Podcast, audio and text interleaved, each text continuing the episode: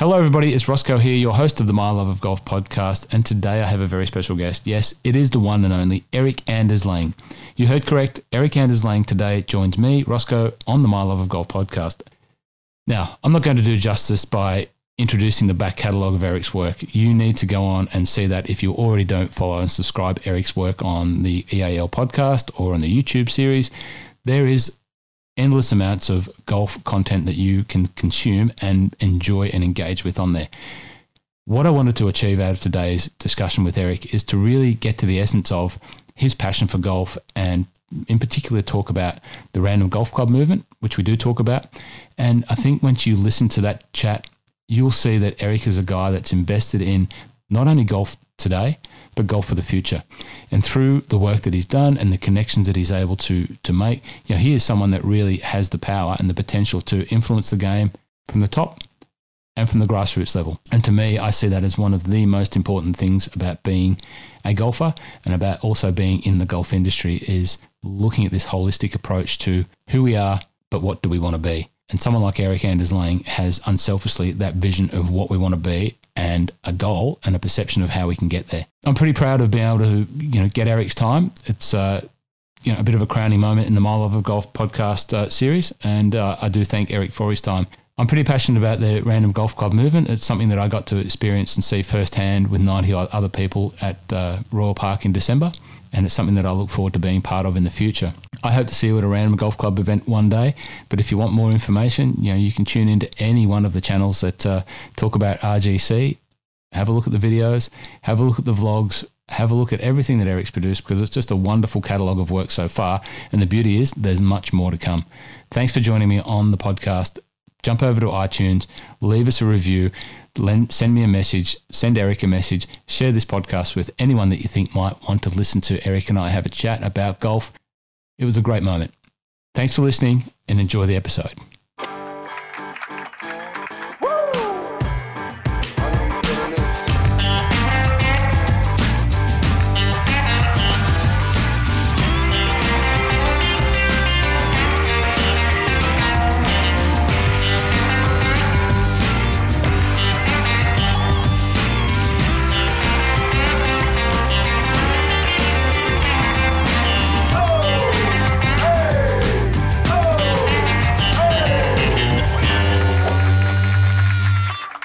Erik Anders Lang, welcome to the My Love of Golf podcast. Really appreciate your time and thanks for joining us uh, from over there in LA, sitting here in Melbourne. How are you? I'm good. It, it, you know, I don't. Is this a video podcast or just audio, Ross? I was going to say, if those of you are listening, yeah, Ross, you seem to be in a very beautiful place. Your background is is that? Don't tell me. Is that Kingston? Peninsula Kingswood. It's Peninsula Kingswood. It's the it's the side of the course that um, that you didn't see, the south course. But uh, yeah, it's one of the backgrounds I do use, so I'll put it up there. Yeah. So I was going to say, beautiful here in Los Angeles, but it, but you know, I don't know Melbourne. You get Melbourne, four season A. You're looking to have a good one today. It's a beautiful day. Uh, the seasons are changing. It's a little bit different to when uh, we caught up when you were down here in December but even in December, and if you look back at the at the vlogs that you've just recently posted, you know you had nice weather at Peninsula. I think it was raining or cold one morning at uh, maybe Metropolitan. So you know you you experienced it, but right now it's it's fantastic here, and uh, it's good that we can get back out and play some golf. And you know the place has gone nuts for, for golf. You know everyone's out there and doing it pretty actively. You know after being starved for in Victoria for you know two months or so, so it's good. It's really good. It's a long time. I, w- I will say, I'll jump in and say my favorite memory from being down um, around Melbourne for December for Press Cup was a rainy, cold round at Yarra Yarra. And just so cool to see the work that's being done there to restore Alex Russell's line and just what a cool place. Uh, you know, I just wish I could play there every day. That place was cool. So Tom Doak, who who you know, has had a fair hand in in the regeneration of of that uh, place, and I haven't seen it yet, but um, as as you say, by all accounts, it's uh, it's come up a treat. What were what were some of the other standouts for you in that trip to Melbourne? And, and I know you've been and visited Melbourne a, handful of times before, but in seeing you know the newest sandbelt course in Peninsula Kingswood, seeing Yarra Yarra, and and then comparing it alongside the other established courses like Metropolitan and uh, um, Victoria. What, what are your takeouts? What do you think? And, and when people ask you, "Hey, what's Melbourne like?" You know, what do you what do you tell them? I mean, you uh, embarrassment riches is what they say. Yeah. You know, you guys have some incredible golf, and you know, I mean, at some point, it's splitting hairs. I mean, you know, if you were not observant, you would think that all the courses are relatively similar, and they and they have a lot of similarities. But coming there as an American golfer, as a world golfer, visiting a lot of other courses around the world, you know, it's it's really cool to see the theme develop within that region. And you know, in some cases, it it each each course has its own characteristics that are unique to that course. Um, you know, they're not easy. That's for that's for sure. Hard greens, very um, available hazards. They're they're all over the place. These bunkers, these sandbelt bunkers, are just you know really uh, they're they're agricultural um, you know artwork really with the way that they're shaped and and cut and just ornate standouts i mean you know like it, it's it's very i'm not a course raider and i've never you know, I'm an experienced guy. So, like I already said, Yarra Yarra for me, coolest story, right? Cool, coolest story.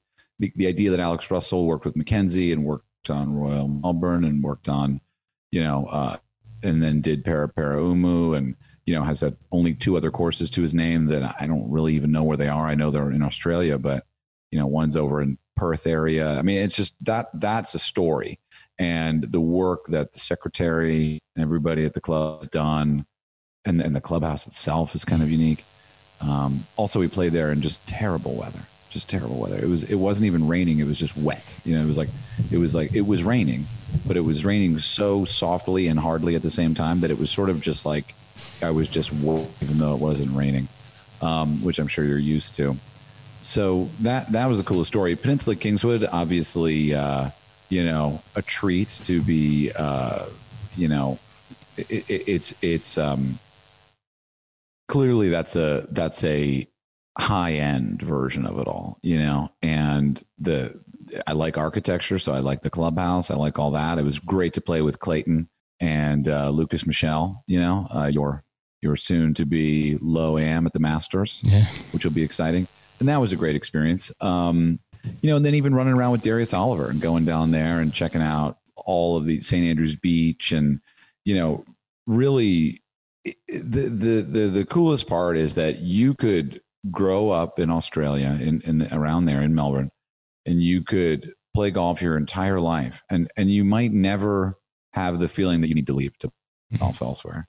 And that's kind of rare, you know, um, in the United States, having friends who are really um, involved in in private clubs, exclusive kind of um, you know those are the rich and famous. Maybe it's hard to gain that level of variety in your golf or that level of quality.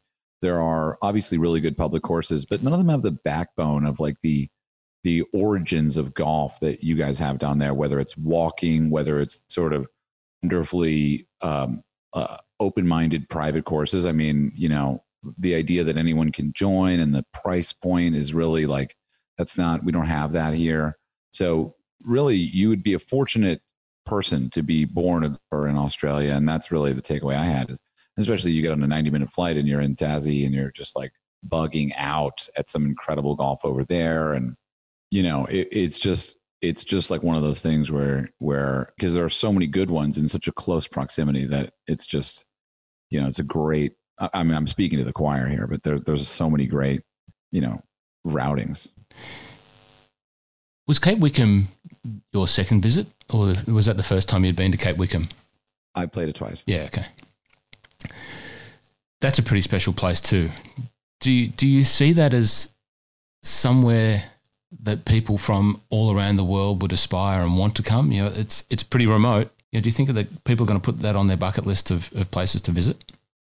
They might. And, you know, my experience with Cape Wickham was kind of interesting because the first time I went there, which was in um, 2016 or 17, um, Stuart and I went to uh, King Island and Tasmania and and and uh. So we played four courses there. And the first time I went, I thought Cape Wickham was my favorite course. Did Ocean Dunes, played Barnbougle, we played Lost Farm. And then the second time, three years later, after obviously visiting more golf courses and, and even learning more about myself, my own golf game, and who I am, going back the second time, Barnbougle was the standout. Mm. Really just blown away by the creativity there. A young Tom Doak collaborating with Michael Clayton. Keiser comes down before opening day and says, "You got to switch the nines. These are all going to be into the wind, into the prevailing wind. You can't you can't play ten on too long of a hole into the wind." It, or, or, rather, um, uh, no, I believe I'm wrong. I think he, I mean, he was talking about 15, 16, 17, 18, 1, 2, playing as a stretch in the middle of the round would be too much into the wind. I think that's the prevailing wind coming out of the uh, west.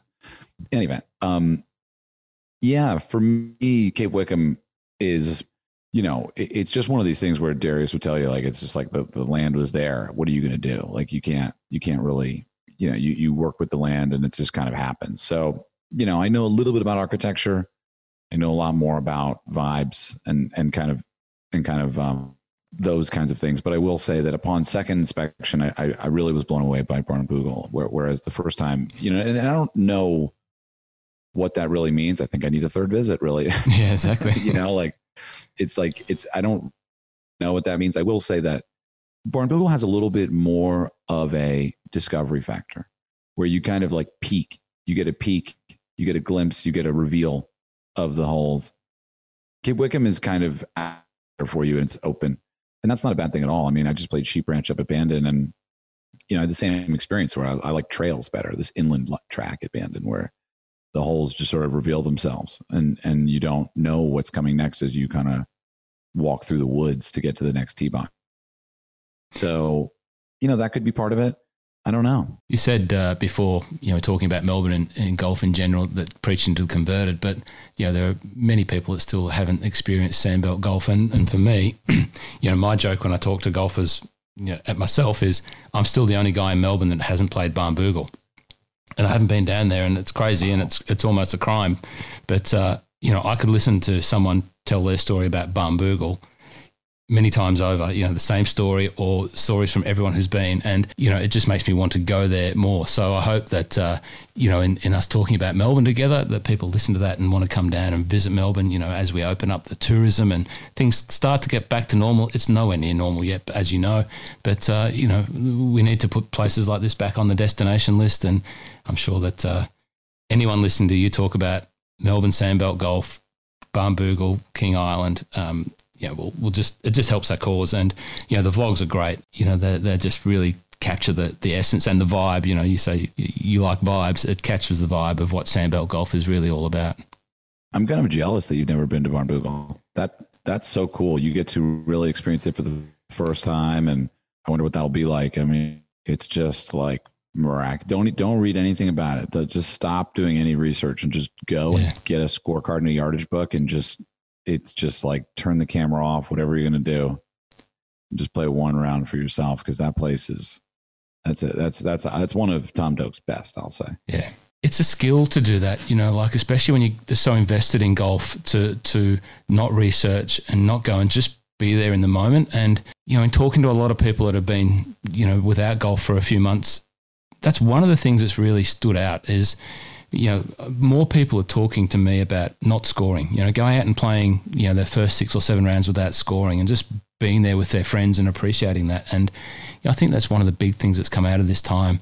And I know, you know, for you in listening to you and, and following you along, you know, the scorecard thing and not scoring, you know, comes in and out of the vernacular or the discussion, sorry. But I think, yeah, that's a real skill to go and do that.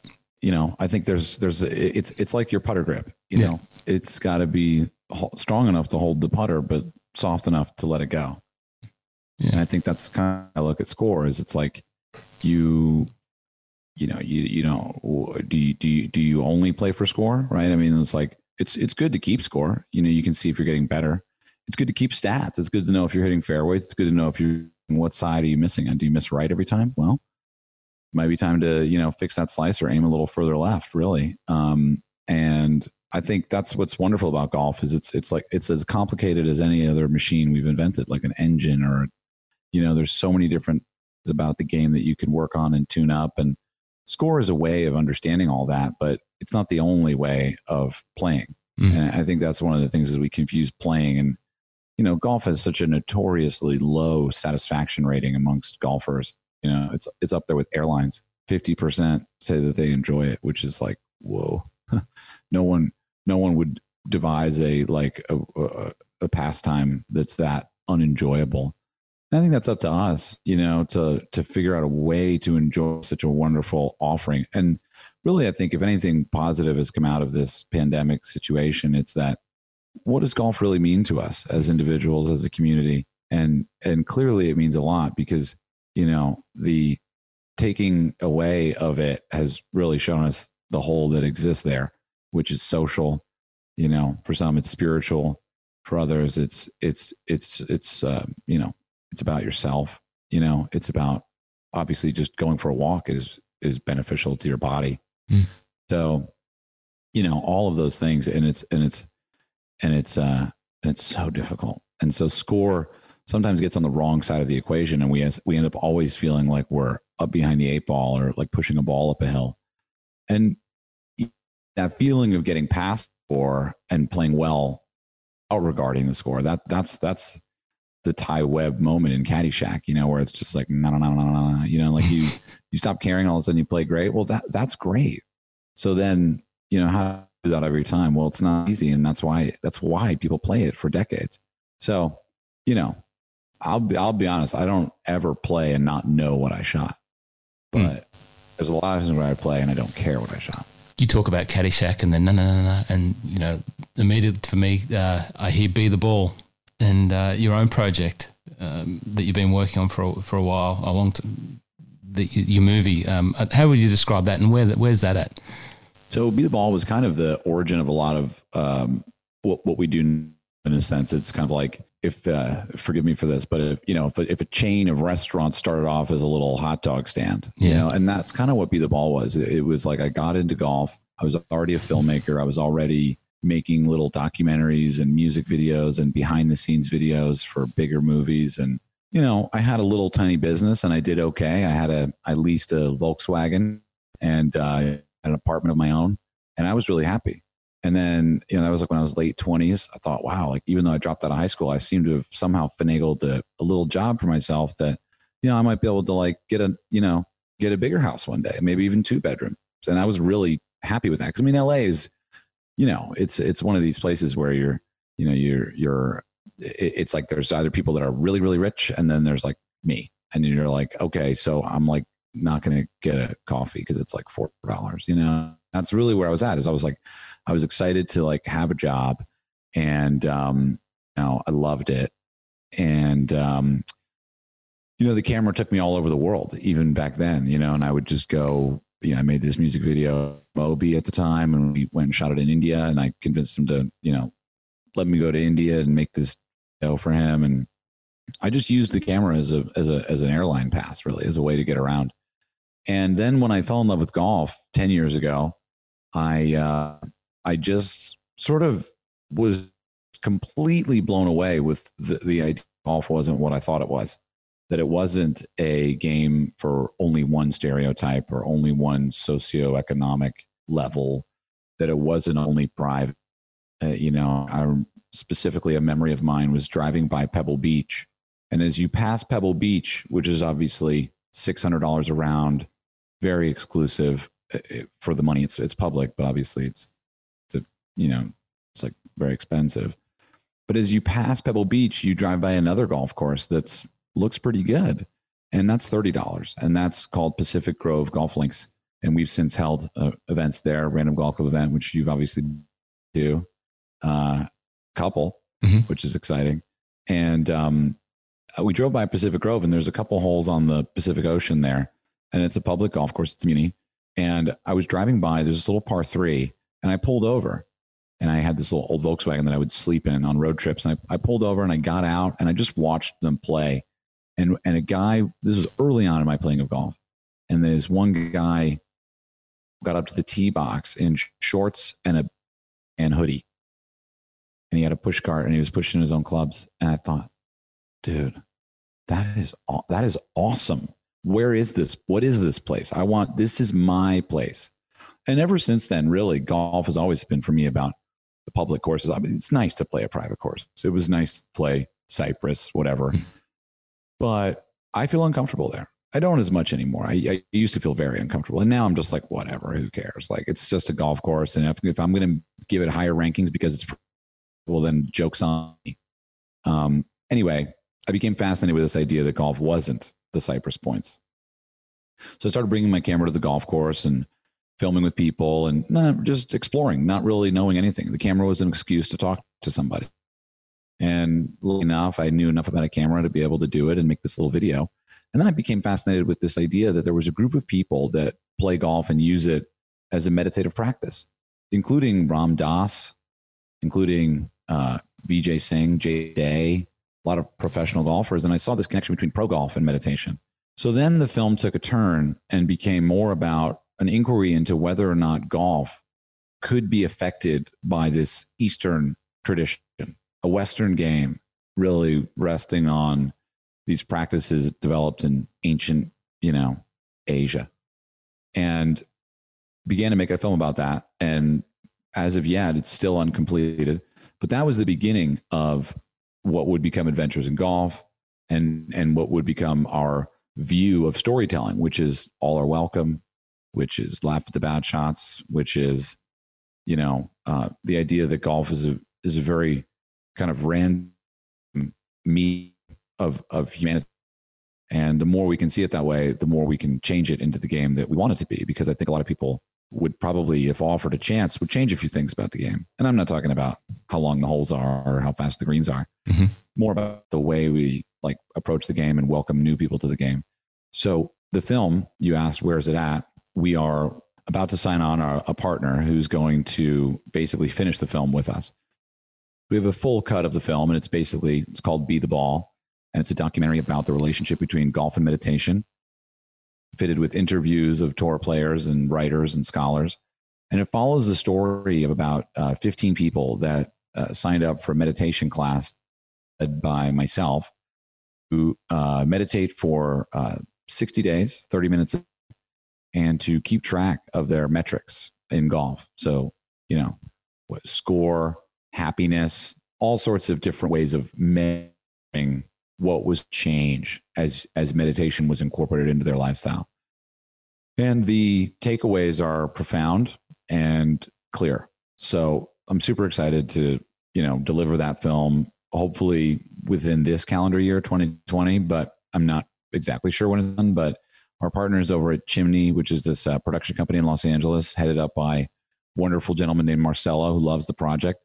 Special thanks to a guy named Ron Moon for making the connection there. And you know, we have a lot of partners involved in the making of the film from one of the, you know, board members of the PGA Tour to my friend Taylor, who's a golf guy in San Diego. So, really excited to be able to bring that movie to fruition after it's already led to so many other incredible things. Um, making a film is not like making 10 YouTube videos. It's, it's, it's yeah. way different, but I'll be really excited to share it when it goes up and hopefully that'll be soon. I I can't wait. And you know, when I go back to listening to you for the first time, to, to me talking to, uh, to Joe Parent, uh, that was a revelation for me. You know, I went on to listen to the Audible book of, of um, uh, Dr. Joseph Parent's book.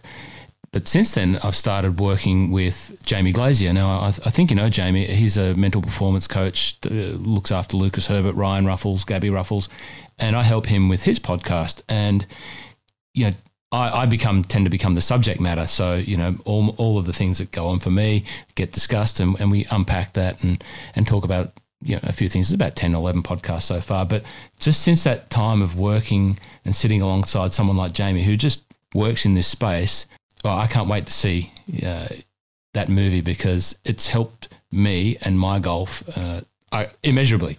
You know, just just having a different mindset, a different approach. It's been um, it's been a real revelation for my golf. Um, even at my age, you know, like I'm, I'm, an, I'm, I'm an old guy now and I should have learnt all of these tips and tricks and techniques 20, 30 years ago. But it's amazing that even when you get to you know approaching 50 that you can still learn and still improve.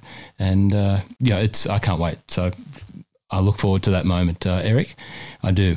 You talked in there about access to golf and the and the welcome. And i guess a lot of that has helped unravel what is now we know as rgc random golf club. That's a real special project for you. I know how how close and, and how much that means to you. And you know, I've I've seen the benefit of that. I've seen what it's about. You know, I stood there with 90 other people in Melbourne in December, and I was blown away. Um, so I know there's big things coming. You know, because you've mentioned it, and I look forward to being part of that. But what it, what what is the vision that you can share for Random Golf Club moving forward? Where where we go after this period? You know, we've had a bit of a break. What's happening, and where do we see it going? Well, I guess I can I can attempt to answer that. I'll I'll start off. I don't know if the listeners know kind of how it started, which is, you know, you're in, involved in all that. I mean, we began in Melbourne a couple years ago. We wanted to play golf with a couple friends that I didn't know who were messaging and saying, let's play golf, let's play golf here, let's play golf there. And I didn't have the time to kind of play four different rounds of golf. So we all just met up at Royal Park and it was 11 of us and we played nine holes in two hours and 20 minutes or something. And that was really, really fun. Like it was invigorating. Right. And, um, then we saw that as being this kind of extreme version of a shakeup of of how golf could be. It was like a roller skating rink. It was like a place where a bunch of people could come and and it and it really broke down a lot of the social barriers that might occur when you're one person joining three. Right? That's tough. Mm-hmm. It's really awkward actually. No matter how good you are at it. I remember it. I remember joining three and being like, uh, oh God, this oh, I don't want to hit a bad shot. But no one cares if you shot when there's no. 90 people watching. don't. And that was refreshing. That was like, whoa, this drink is totally different. This game is completely different when we play it this way. And it's not that you would play as a 90s every day or every week or even more than once a year, really. No. like the, you know, it's it's merely a like a cleansing almost. It's like refreshing. It's like going to you know um, trade show. It's like it's like going to a concert or an event you know and and in that sense it's a party. Um, so it originated from this idea of how can we you know all play golf together and, and say hi. And then it just started expanding and random golf club became this event that we would throw whenever we were traveling. And so we did it in houston and florida and arizona done it two three in california. Um, you know and this year we had a lot of plans to do a lot but obviously that's that that is one thing that is not going to be happening for a minute but we'll figure it out. We'll get back. Um and there are videos if you want to see they're on you know our youtube channel. You just type in random golf club and i'm sure you'll find a handful of videos over there from from melbourne which is really good. When houston's a really good video. And um you know so the event right? I mean you know the events obviously like i would love to focus on events and do mostly that. Um it's there's a lot of logistics associated um, with doing those, but that they're so rewarding. And every time it's over, I know me and whoever on the team there is just like overflowing with I don't know what it is yet, but it's like golf sauce. I don't know. It's it's just like it's just something really unique to that event. Because we know when you go to a random golf club event, it's like it's like every person exponentiates the experience. So the more people that are there, the more excited everybody gets. You know, when you're in like a, a, a, room that has bad acoustics, it's like the loud people start talking, the louder it gets, and the louder people start talking. That kind of happens at a random golf club event, but not so much with volume, with vibes more. It's like the it's, it's just like more, more, more. You know, and um, so that's kind of the the basic kernel what random golf club is and the the goal now is to create a method and a pathway for that experience and that and the benefits that come from that experience to as many people as possible around the world because I obviously just hop down to Melbourne or even San Diego um, every weekend or something. So that's what we're trying to to to solve right now is is how to solve that and how to create you know, a welcoming place for, you know, newcomers to golf. That tends to be for me a thing that I keep going back to because I was a newcomer to golf. And I just remember feeling like nobody in golf really cared or wanted me there or, or was really, it was just this element of just like kind of a little too cool or something, or not cool enough. I don't know, but it was like it just always felt like eh, yeah, the thing I liken it to a lot is, you know, I don't go to church, but I have been. And when you go to church, man, they are happy to have you. Yeah. Welcome. Mm. You are saved. For golf, it's like, no, no, no, get out of here. You're going to fill up the tee sheet and you're going to slow it down. And it's like, whoa, we have the backwards idea. And it's partly because golf is a terrible business. It's a terrible business. You're going to tell me that in a world city, you need 100 acres, let someone go for a walk every 15 minutes. That's a terrible way to make money.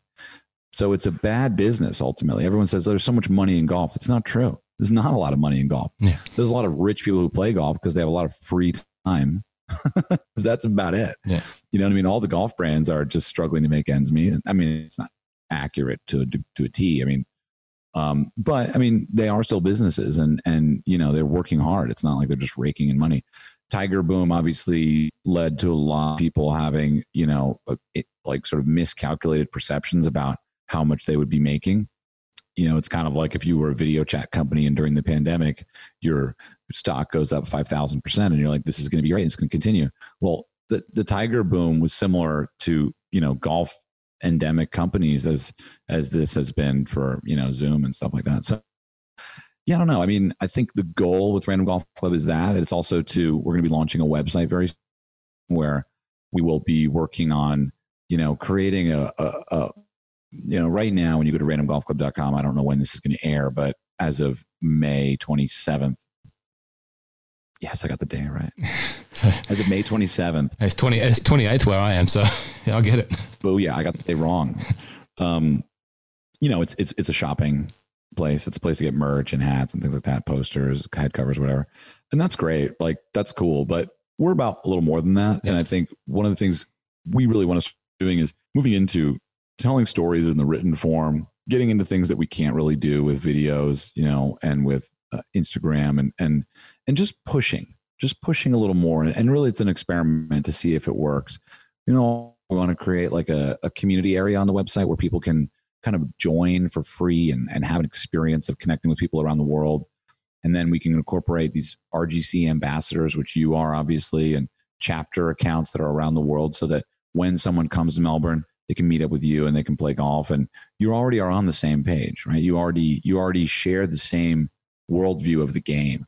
And that's important because you know within golf we have a lot of you know games a lot of ways of playing and i think it comes down to just personality personality types. And you know i think a big part of golf is that it doesn't really support the random golf club member currently. Mm. I think it can, hmm but I think we need to do a better job of asserting what we want and our importance and how we want the game to grow. Because a lot of times, the unwelcoming nature, the score bound nature, the private nature, the no dog nature, the the uh, the golf cart nature, all of these natures of golf, they need to be reconsidered. And I'm not a you know an activist for golf for not having golf carts or bringing your dog on the course. I, I don't care really, but I mean, it'd be nice if you could bring your dog, don't you think? I mean, I think customers would like that. I think golfers would be more compelled to bring their you know significant others if they could go for a dog walk at the same time. And I think we all agree, and that's the strange thing is we all agree, but yet there's no one really stepping forward and saying this is this is our petition.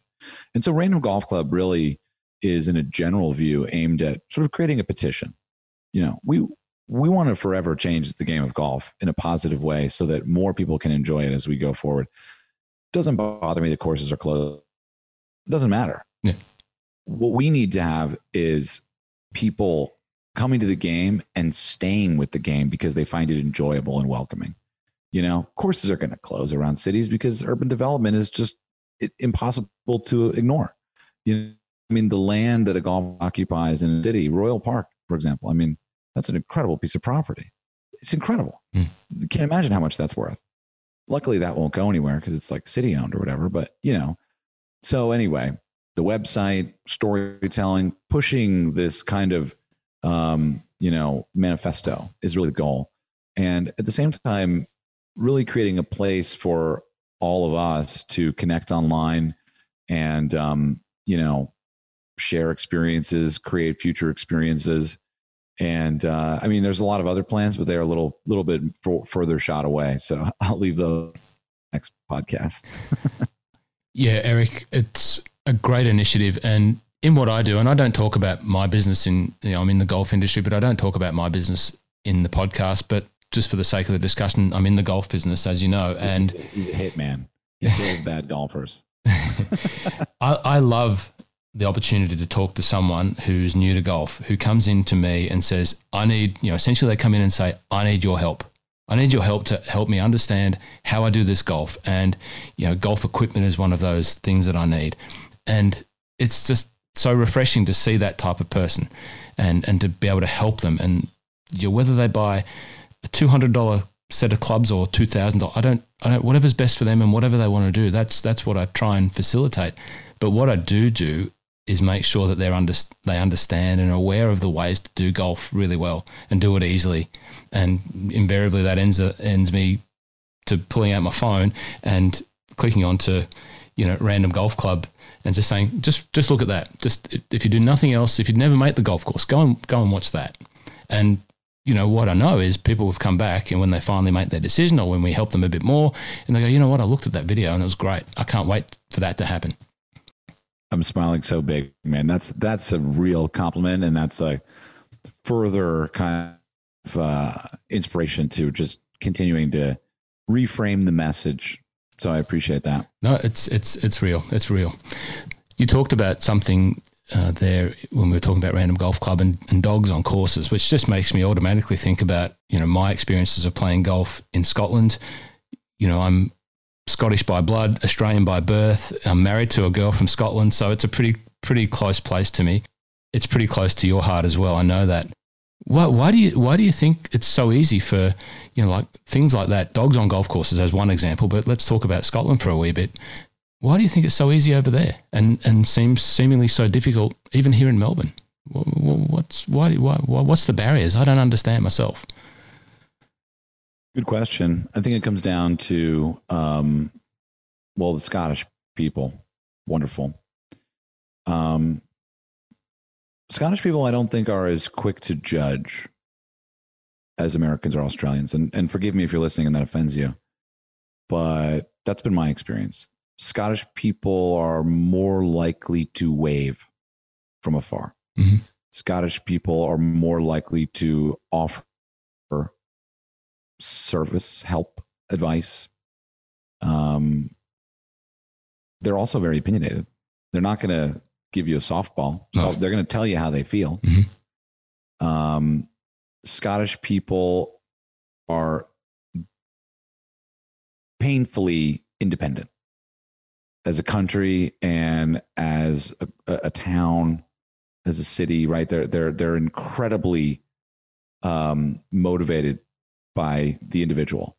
And that makes up a country of 5 million people that all believe in themselves and what they do.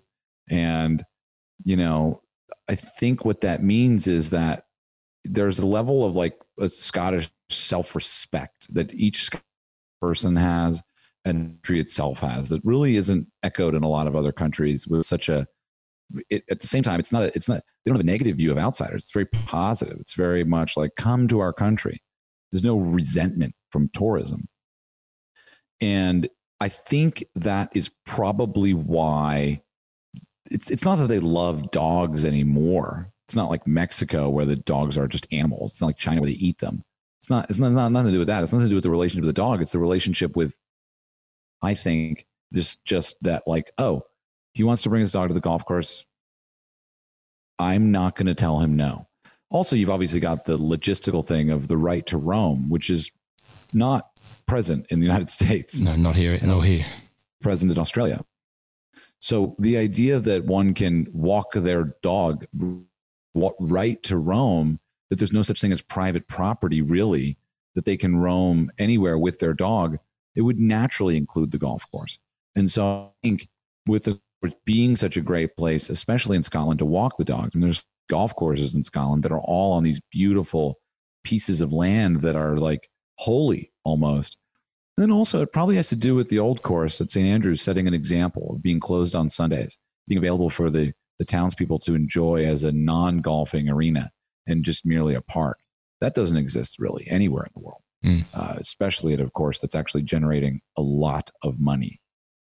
Um, so that's a fascinating play that has continued tradition into 2000s. And so these things, you know, the, the protection of the citizens of the country of Scotland is is really remarkable.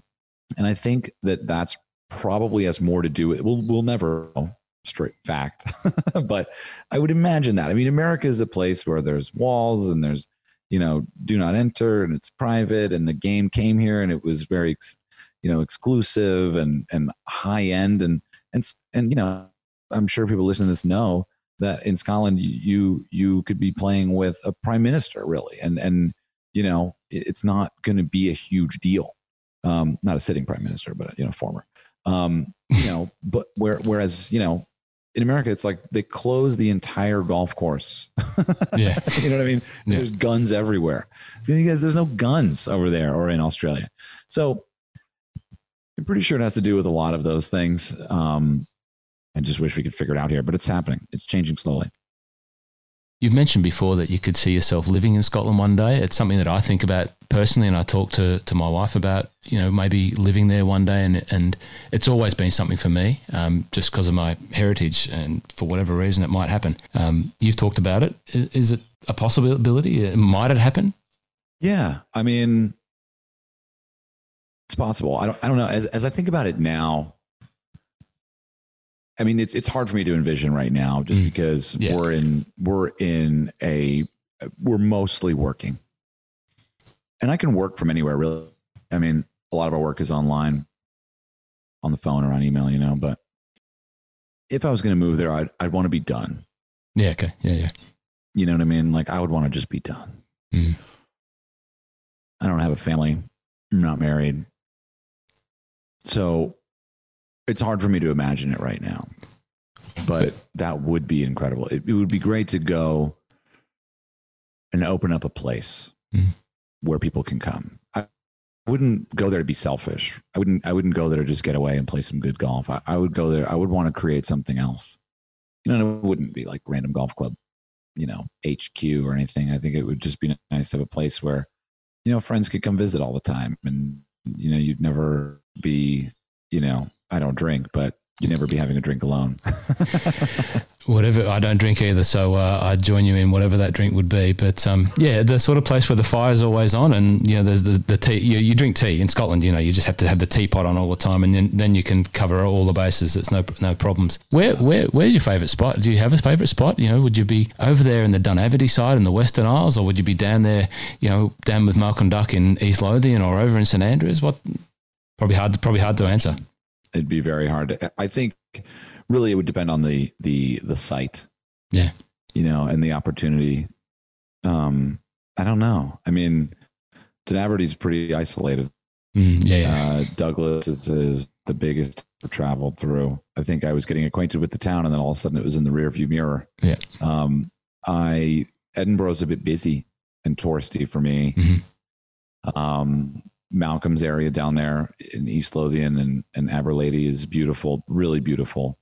Um, uh, St. Andrews is a postcard. I mean, it would be hard to pick. I think it would probably be a little bit outside of town with something that just worked. You know, some some some place where it just exudes peace and and you know, I don't know. we we talked about Stuart earlier on, and as you know, I recorded an interview with Stuart a month or so ago, and it was great. It's been one of the most um, successful episodes, and it was really easy to just to have that chat with uh, with Stuart and just about his life and his background and you know all of that. He did mention about the time that you and he met, and I'm just wondering, you know, can you tell me your version of the time when you met Stuart? Gladly. Yeah. Um, I had just gotten back from shooting the first episode of Adventures in Golf at St. Andrews. Um, it was all about the old course. And um, it was my first trip to Scotland. It was my first time being on camera, really. I had no idea what I was doing. We spent eight days St. Andrews at a little hotel, the Ardgowan, and um, walked around St. Andrews every day and had beautiful, beautiful weather. And the only day we didn't have great weather was the one day where I got to play the old course. it was terrible. Um, and I got home. I got to LA and I missed, you know, I had such a great time. And then we went to this uh, birthday party for a friend. Um, I was married at the time. And so it was, uh, it was like 15 people at this birthday party that was like, I don't know, do you guys have escape rooms in Melbourne? Yeah, yeah.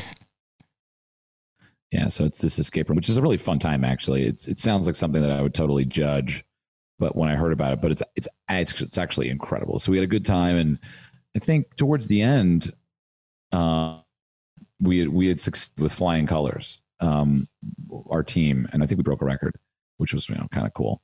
And at the end, I Stuart and I started talking, and I don't really remember the first words we said to each other. I mean, it might have just been as simple as I heard his accent uh, as he was talking to someone else, and I, I think and said, "Are you Scottish?" And he said, "Yeah." And I said, "Do you play golf?" He said, "Yeah." And I said, "Are you watching the Open because it was being played at St Andrews? It was the year Zach Johnson won." He said, "Yeah, I am." And I said, "Do you want to play golf?" And then I think uh, he had some business thought to tie up between Australia and um, L.A., where he was living at the time. And then he came back we exchanged numbers and and um like a couple months later and texted me on a Sunday night and said uh, I'm back. I have my clubs, and I think it was, I think it was like 10 p.m. And then I said, uh, "Okay, great. Can you play tomorrow morning at 8 a.m.?" And so we went out, and and really, it could have been one of the early um, random golf club, you know, seeds that was planted in all of our heads at the time, where he joined um, a guy named Akbar who started a company called Seamus Golf, and then he, another guy named Simon Holt, who's a British guy who lives in um, uh, right outside of Edinburgh, uh, who does golf tourism, and and we we um, we played the back nine first, and I didn't know anything about Stuart, nothing. I knew that he and he liked golf and he was watching the Open. That's really all I knew. And um, we just on front nine. And then when we got to the back nine, which was actually the front nine, we were on the first tee. And so I remember it a little differently because the first tee is usually the beginning. We got to the first tee. I remember I said, So what do you do, Stuart? Who, what do you do? And he was like, You know, I'm a plumber. And I was like, Really? That's so interesting. Like, what is, I don't understand. You know, and he's like, Well, honestly, I, I mean, I'm a plumber in Australia, but like, I don't, I just kind of do odd jobs here and I've worked with a band and I've done a lot of other stuff. And so, well, you know, we're hiring. We need someone to help us um, do this movie because that was all that really. I, Adventures in Golf was kind of at the time. It wasn't a real job. I mean, I did charge them money, but make any because I spent so much making great. Luckily, my wife was a successful Australian singer, so uh, you know, I wasn't too stressed about whether or not the show made money, which which may have been a huge turning point in the in not really, really that I was able to put all of my efforts into the making of this show and make it as great as possible. Even though, I mean, YouTube in the last years has become a much more reliable, you know, medium for watching vlogs or documentaries. So, anyway, I said, you know, what do you do? He said, plumber. I said, okay, well, you know, and then basically that afternoon, after we finished the round of golf, Stuart to the office and we pretty much, if we were in the same city, we've pretty much spent, you know, most of the day together, either working or playing golf or watching golf or eating buffalo wings. yeah, well, that's that's pretty much how he uh, he told the story exactly the same way. I love it. I could I could listen to that. It's another story I could listen to you know many times over. You talk about the Open, and then you sat down and watched the the Open at St Andrews, and you've just completed some work with the Open. And I've watched that video on um, through their subscription there. Fantastic. When you when you sit back now and think, geez, I just made a video for the R&A on the Open, the history of the Open. It, it surely just can't be just more work. It's just like, do you pinch yourself? Do you look at it and go, wow, you know, like I look at it and go, wow, it meant a lot to me. I could feel Tom Tom Watson's arm around me when he walked along, and I was watching that. I could feel a sense. I love Tom Watson. I loved Tom Watson as a kid, you know, the 1975 Open where he um, beat Jack Newton. Now, Jack Newton for me is was a childhood mentor. He had established a big junior um, golf foundation in my home state of New South Wales. He's from the same hometown as me. Uh, he's a friend of my family, and you know that Tom Watson, Jack Newton, you know, 18 hole playoff is just in my mind is one of the all time great moments in golf. But when you walked off there through the tunnel there and had your arm, I could just feel that arm on me, and it was great. And so, what you know, I don't know. What do you look think about when you look back at that and go, "Wow, it's amazing." Yeah, I mean the the R&A film that we made, I think, is maybe if if if not absolutely, it's it's going to be a close tie. Mm-hmm. The thing from a video standpoint, from a filmmaking standpoint, that I'm most proud of. I've never worked that hard on something. I've never um, cared so much about a video that's only, I mean, it's under 20 minutes, I think. It's yeah. just right around 20. Um, but it's like when you meet the woman that you're going to marry, you do anything.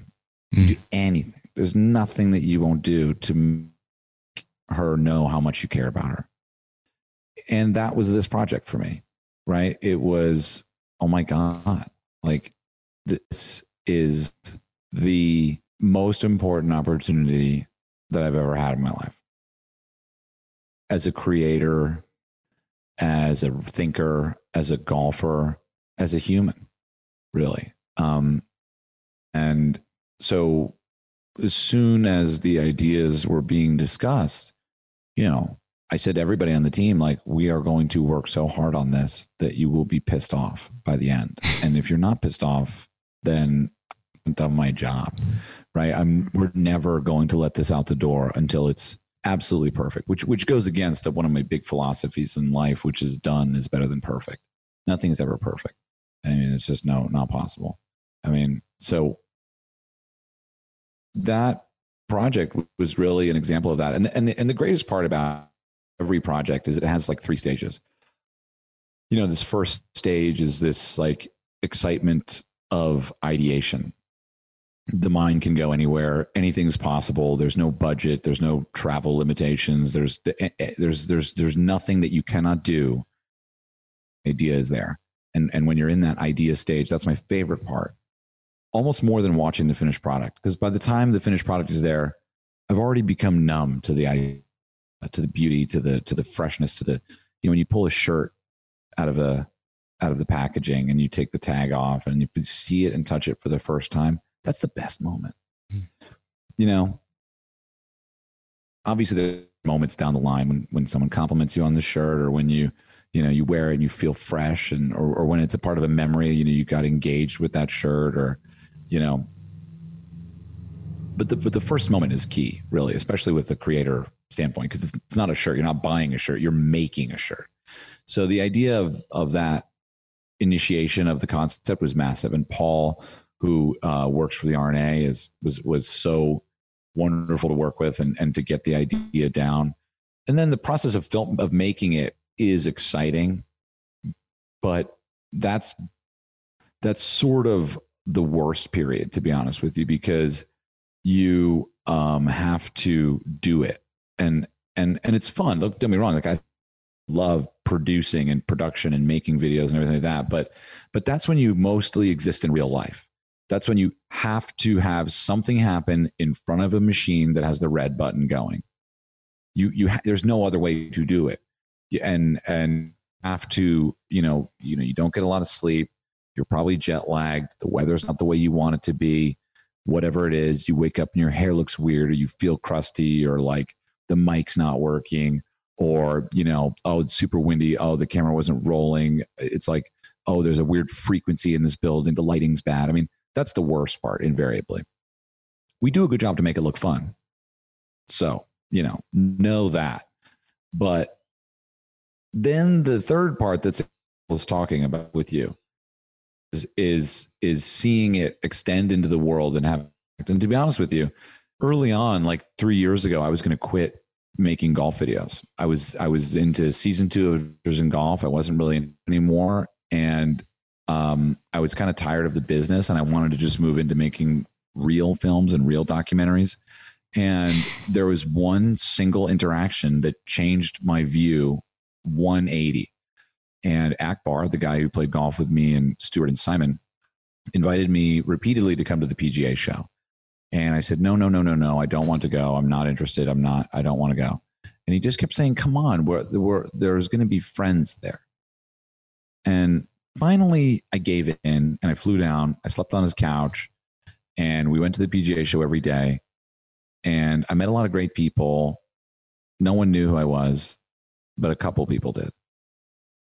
And those couple people came up and said, You're the guy from Adventures in Golf. Thank you for making that show. You reignited my love for the game and whatever. And that happened about maybe 10 times throughout the course of a couple days. And it blew me away because I didn't think anyone had seen it. I thought it was a failure. I thought I had wasted my time and I was dissatisfied and frustrated. I was also younger then. I think perspective is a big part, obviously, part in how we see things. But that experience of realizing that the that the that the messages that we had been putting in these bottles had washed up on shore somewhere and they had meant something to someone, that was the final link for me to say, okay, let's go to the gas station, let's fill this car up, and let's ride. Yeah. And let's go. And didn't even know about Random Golf Club, had never been to Australia, whatever. You know what I mean? Like the world was still small. And and that really that moment there, that third moment that we just experienced of the R&A film is really like it's it's it really is the why because without the other two without the third one the other two don't really mean much yeah. i mean i make the film i would make films anyway but it would be different but the idea that that i make a film for us to watch that's really where it starts to go quickly and starts to get easy yeah. you know and i can work as hard as i want on that horrible second stage if i know that there's that third stage where it's like yes like yes like we got to watch this you know, like everybody got to walk with Tom Watson as he told us a story about Jack. Everybody gets to hear Tom Watson tell all of his stories about his time open and to give Henrik and Phil props at Troon. Yeah. Like all of these things are for us. And I think that's why people even care about Random Golf Club is because not I'm not doing it for me. I'm not doing it for you. I'm I'm doing it because we all get it. Yeah. And I think that's, you know, obviously why we found ourselves together down in Australia, you know? Yep. I think, you know, this wouldn't have been spoken, I don't I don't imagine, but you know, when when we can influence at the top level the R&A and and, and when we can have something like an RGC and there's someone in between connecting the top level and then you know so passionate about the RGC type area, it just tells me that we're on the right track. It might not be the bullet train, it might not be the Shinkansen, you know, ride, but we're on the right track.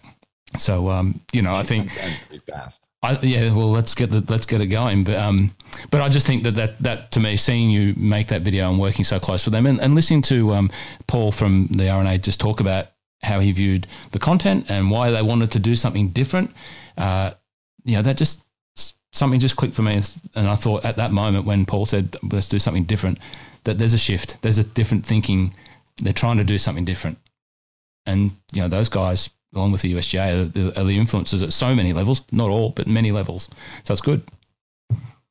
I mean, that's that is really the kind of um, in between the lines yeah moment there where it's like okay yeah. all right good that's that was my sort of yeah the door is yeah it's a good takeaway i mean the door is cracked open yeah and that's every day we just try to get that little you know um whatever it is winch or whatever just open it up a little bit more and just keep opening it up and the underlying mission that everyone on my team is doing every day is is is we obviously have little things to do but all of those are aimed at supporting the bigger thing to do which is to, you know, really revolutionize the way golf is played. Yeah. Erik, I'm conscious of your time. Uh, I really do appreciate it. Troon 2016. I, we could talk for an hour on Troon 2016. It's the only big golf tournament that I've ever been to. Um, it was just You were there. I was there. Yeah, I was there. Moment in time. Were you on 18? I was just off to the side. There was a- so many people there, and I'd been out all day. Um, but yeah, I was I was there. I was in one of the many people in the many thousands. I can I'll tell you a funny story. You know this this shows how innocent I was. And it's only you know five years ago, four years ago. We got there early in the morning, and I thought postage stamp. I want to see the postage stamp. I ran down to the postage stamp, and you know at the Open they've got the grandstands everywhere, and to their credit, they're free. You know you get in and you get a seat. You don't have to pay for it, which is fantastic. But it's it's a one in one out. I get down to the postage stamp, and I've got like seat one A. Like I'm in the front row on the corner near the tee. It's eight o'clock in the morning. Yeah. Great. and at eight fifteen, I need to go to the bathroom. I'm like, right, okay. I had to go, and of course it's one in, one out. By that time, there's many people there, and I had 15 minutes in seat 1A on, on the postage stamp, and I saw a couple of guys play. But uh, in my mind, all I wanted to see was Henrik and Phil come through and play that hole. But it, I saw them play many other holes, and it was a phenomenal day. It was, as you articulated, as you talked about in that, that video, and as Tom Watson, more importantly, talked about, it was a phenomenal, phenomenal day of golf. Um, I could talk about it for now, but anyway. AIG, last thing, just in closing, AIG season five, episode one's just just released obviously the next episodes, you know, speaking to Stu, you know, he was supposed to be in Buenos Aires, and I think you mentioned you're supposed to be in Germany, and, and so on and so forth. Will it change? Will it just be on hold, or will you re recalibrate season five of AIG? Yeah, I mean, I don't think we know really. Um, we do know that we can't really produce a season of adventures in golf without getting on a plane. Yeah.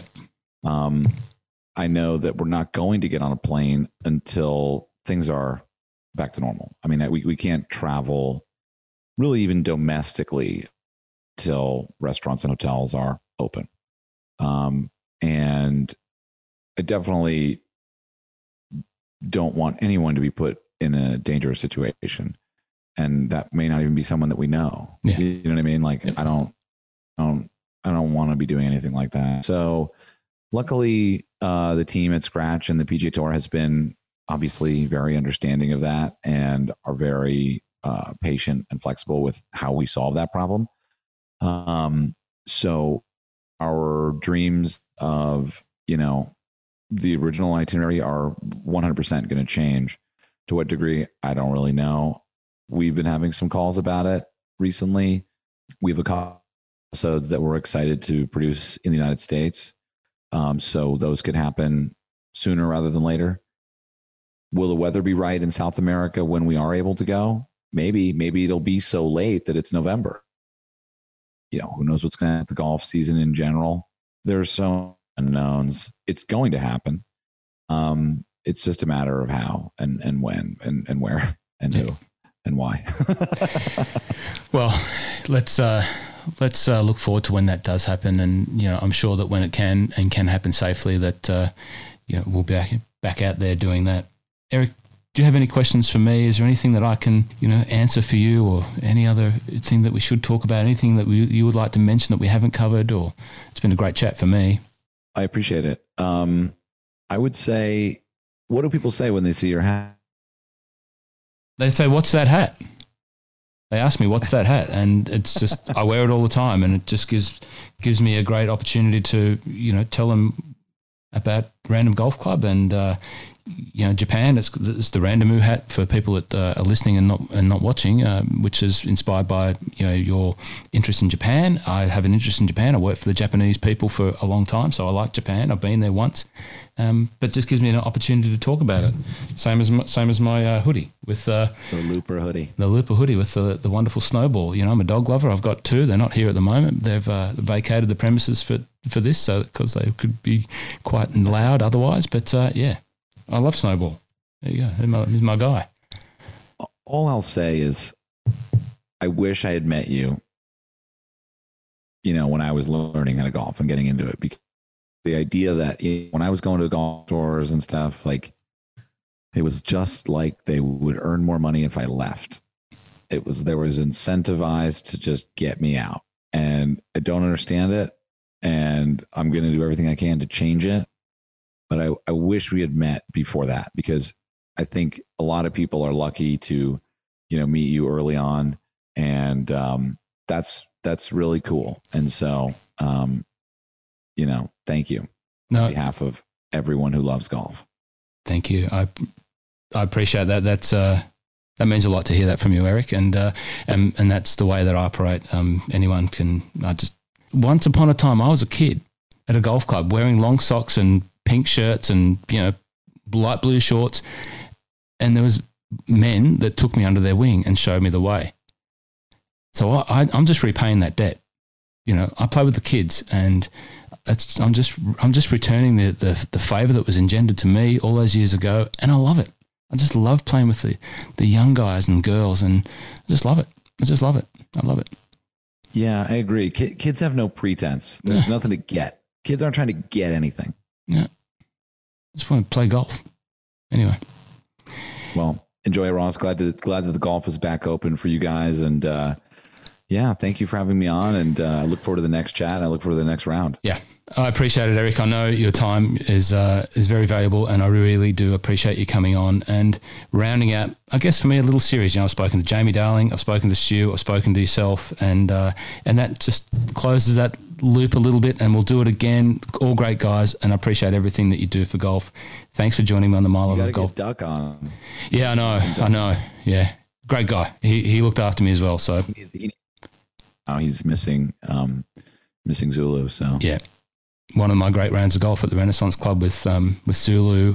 We, we we rocked up for the members. He said he said uh, come down on Saturday. It's the members roll up, and the members roll up down there at the Renaissance was uh, six six members, and we played in the sixum.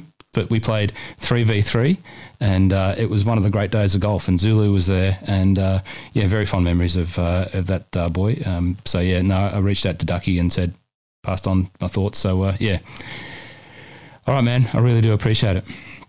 awesome, Ross. Thank you. Thanks everyone for listening. And uh, yeah, random golf club. Let's go. Excellent work. Thanks, Erik. Thanks.